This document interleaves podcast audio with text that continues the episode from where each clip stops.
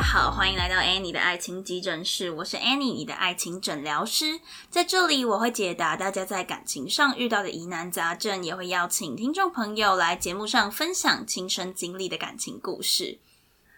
大家都知道 Annie 其实是 Animal 这个交友软体的形象大使嘛。那会用交友软体的人大部分都是单身者居多，那么一直以来我们提供的感情匿名提问的回答好像都是偏就是情侣之间的问题比较多，所以我最近在尝试一个新的方式，就是我想要慢慢的转型，就是变成说给单身者一些建议，或者是陪伴单身者去寻找他在感情或是人际关系当中遇到的问题。那怎么样陪着大家去寻找呢？我会阅读一些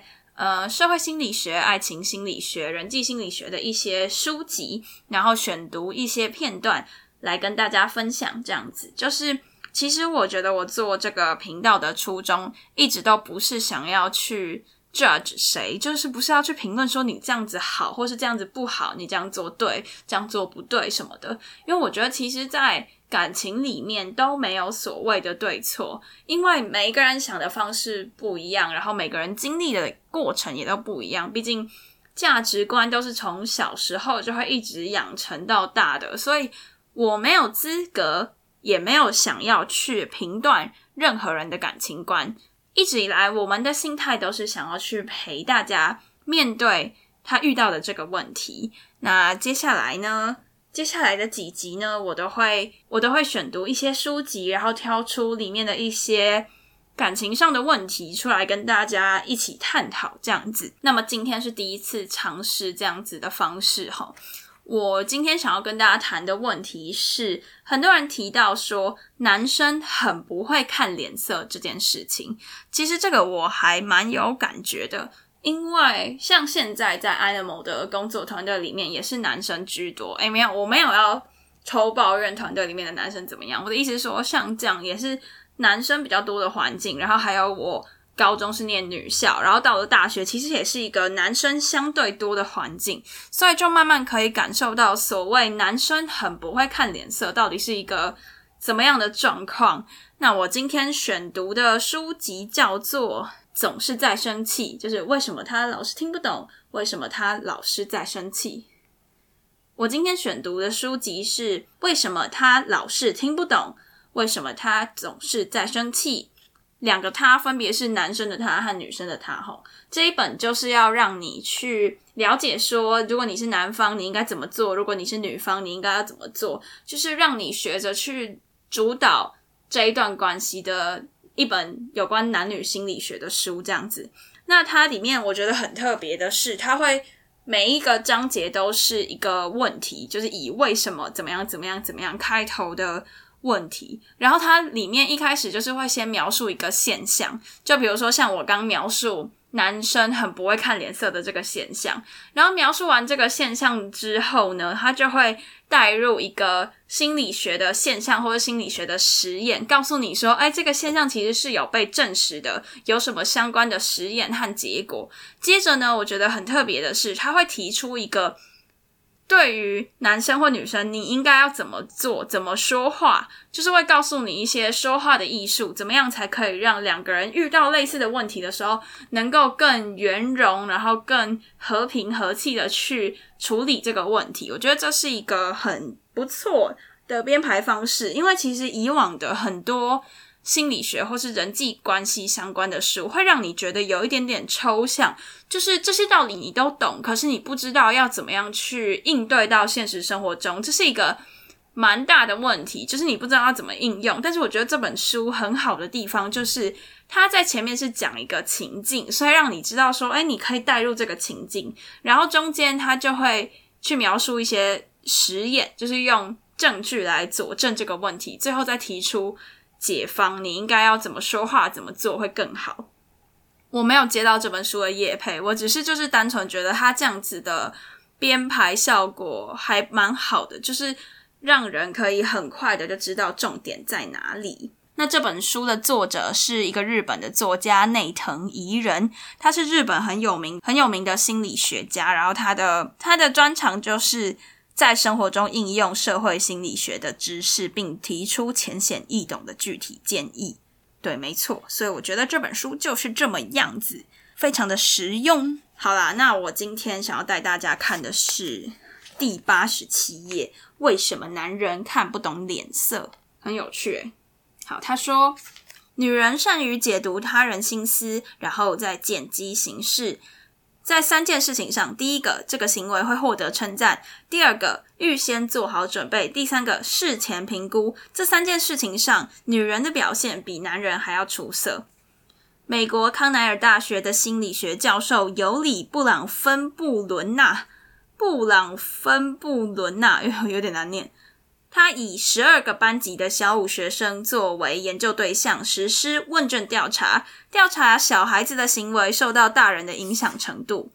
研究结果发现，女孩比男孩更懂得如何讨好大人，这大人就是指父母啊、老师都算，也会刻意采取能够获得大人赞赏的行为。由此可知，女人从小就善于评估，懂得先揣摩他人的心思，采取迎合他人的行动，一言以蔽之就是善解人意。女孩很少会做挨师长骂的事情，而男孩通常无法预想到行动的后果，因此常常遭到师长的斥责。女孩在打算捣蛋前会先评估后果，这种行为老师可能会不高兴，或者是你可能会挨骂，女孩就会选择乖乖安静的上课。这点在家里面也一样，基本上他们都会先去衡量得失，不太会做父母会斥责的事情，而男孩比较任意妄为，压根不管大人会怎么想，到头来就会落得挨骂的下场。我觉得其实还蛮准的，因为我们家三个小孩都是女生，然后我们就都会，就是每一次只要有一些聚会，然后可能我们家三个有去啊，对方的阿姨叔叔他们的小孩是男生的话，就会跟我爸妈说什么哦，你看你们家三个就是好乖哦，都会安安静静坐在那边吃饭，然后我们家就是都在那边乱跑干嘛什么的，男生小时候真的很难带巴巴巴之类的，真的会很常有这种现况。就是以前在重男轻女的时代里面，都会觉得说哦，生男生比较好啊怎么样的，可是现在其实更多人是想要生女生，就是会觉得说女生好像比较好带，然后比较乖这样子。而且另外我觉得就是女生有些女生会，就是你没有跟她说不能做那件事，她也会先认定那件事情可能造成你会生气，所以她不会做。比如说像我们家小时候可能管得比较严格，就是相对其他同学的话，就可能跟同学出去玩都要先报备一大堆什么的，然后导致我跟我妹就会不太敢开口说我们想要出去玩。那到了现在，可能她高中我大学了，我们都已经长大了，也没有像小时候一样规定的那么严格，但是我们也会不敢提出要跟同学出去玩这件事情，就会觉得说这件事情好像本来就不该做，本来就不能做，所以就会告诉自己说哦，做这件事情爸妈可能会生气，或是会很麻烦，所以就不要做。就是很乖吧，超级无敌乖。然后像男生可能就是你常常会看到他们下课就是乱跑啊、乱跳啊什么的，就跟女生有蛮大的差别，在小时候。那接着呢，作者就把时间拉到长大了一点，到了职场上，他说女人在职场上的表现也是非常的面面俱到，他们会率先想到开会的时候大家会口渴吧，然后就会先预先准备好茶跟咖啡，若是知道将要有重大的访客大驾光临，就会事先准备好资料，打理好一切。女人比较会顾虑到人情世故方面的细节。遗憾的是，男人没办法像女人那样面面俱到，尽管他们比女性擅长数字分析，但是在人情世故的分析方面远远不及女人。当男人觉得没什么大不了的时候，他的脑袋就会开始短路，他们会理所当然的认为，开始短路这个形容好好笑，好有趣。他说他们会理所当然的认为，我哪会晓得XXX有什么想法。对同理他人或是设身处地，这点他们都非常的迟钝。我觉得很有道理耶，真的。尤其是现在如果你分组报告或是什么活动有跟一些男生，你就会发现，比如说像我之前就是有一些报告啦，然后我可能就是第一版做的还 OK， 然后给他们看，然后我之后又觉得好像第一版的报告有一些问题，我又提出了，我又修改了一些地方，然后再传了第二版到群组，就说我又改了一些地方哦。然后男生就会回说什么有差吗？之前的就可以啦，你改哪里啊？我看不出来什么之类的哦，就超烦的，就觉得说我花了那么多时间在那边修改那么多东西，为什么你没有发现？然后其实这样子类似的情况不免俗，可以常常听到，就是那种什么女生为了约会精心打扮，可能换了一个口红色号，或是穿的比较漂亮什么的，男生都没有发现。这种事情真的是超常发生。然后刚刚作者在前面提到说，就是女生在可能有一些重要的场合会事先准备好一切，我觉得这个也蛮明显的。像在我们家，就是如果有客人要来的话，我跟我妹都会先去把拖鞋摆好，摆在门口，然后可能餐具就会分好，然后一个人放在一个人的座位上面这样子。但是可能我爸就比较不会去想到这个问题，他有的时候就是可能客人都来到门口了，他才想到说应该要干嘛干嘛干嘛，或者是说客人都离开了，他才想到我应该要补上什么东西，或者是当初应该要怎么样怎么样怎么样，就是比较不会在事前的时候就先想到对方的需求或是感受吧。不过我觉得其实这是一个蛮互补的关系，就是像刚刚作者也有讲到，有一些事情就是男生比较善于分析的，有一些就是女生比较善于分析。我觉得这真的都没有完全的对错，只是说我们要知道说怎么样才可以让双方减少一些这方面的摩擦，在感情相处上面能够更有共识。刚忘了念到，作者有一个最后一句话很好笑，他说由此可见，懂得察言观色然后见机行事的男人真的是稀有动物。真的，我觉得很少男生会去注意到这个细节。而且刚作者有一段也很好笑，他说什么当我觉得没什么大不了的时候，当男人觉得没什么大不了的时候，他们的脑袋就会开始短路。这句话超好笑，因为就是常常就会听到男生说什么没差吧，没关系吧，有差吗，差不多吧。我真的是疯掉，就是那种超级无敌钢铁直男，没有办法接受。那我最后就是想要给大家一些建议，就是如果你发生了类似的状况，你应该要怎么做会比较好。那我就分成对男生跟对女生应该要分别怎么做。那首先先来讲女生对男生你可以怎么做，就是你可以在可能有一些感情上面的事情，或是那种像社交场合上面的小细节，你给他一些提示。比如说像我给一个情境好了，比如说像今天男生他可能在他的同事之间呢，有一个同事对他做的事情不满意，然后就很大声的在公众场合上面斥责他，然后男生回来就是大发飙，然后对你也很生气，对谁态度都不好。那假如说这个时候你知道那个同事他其实这么凶不是没有原因的，他是因为说可能男生他已经做错了很多事情，或者是说让那个同事觉得很丢脸等等的，那这个时候你应该就要告诉男生说或许他用这样的表达方式可能是因为他的怨气已经累积了一阵子，或者是说他这么做只是想要引起你的注意等等之类的，就是试图去解释一些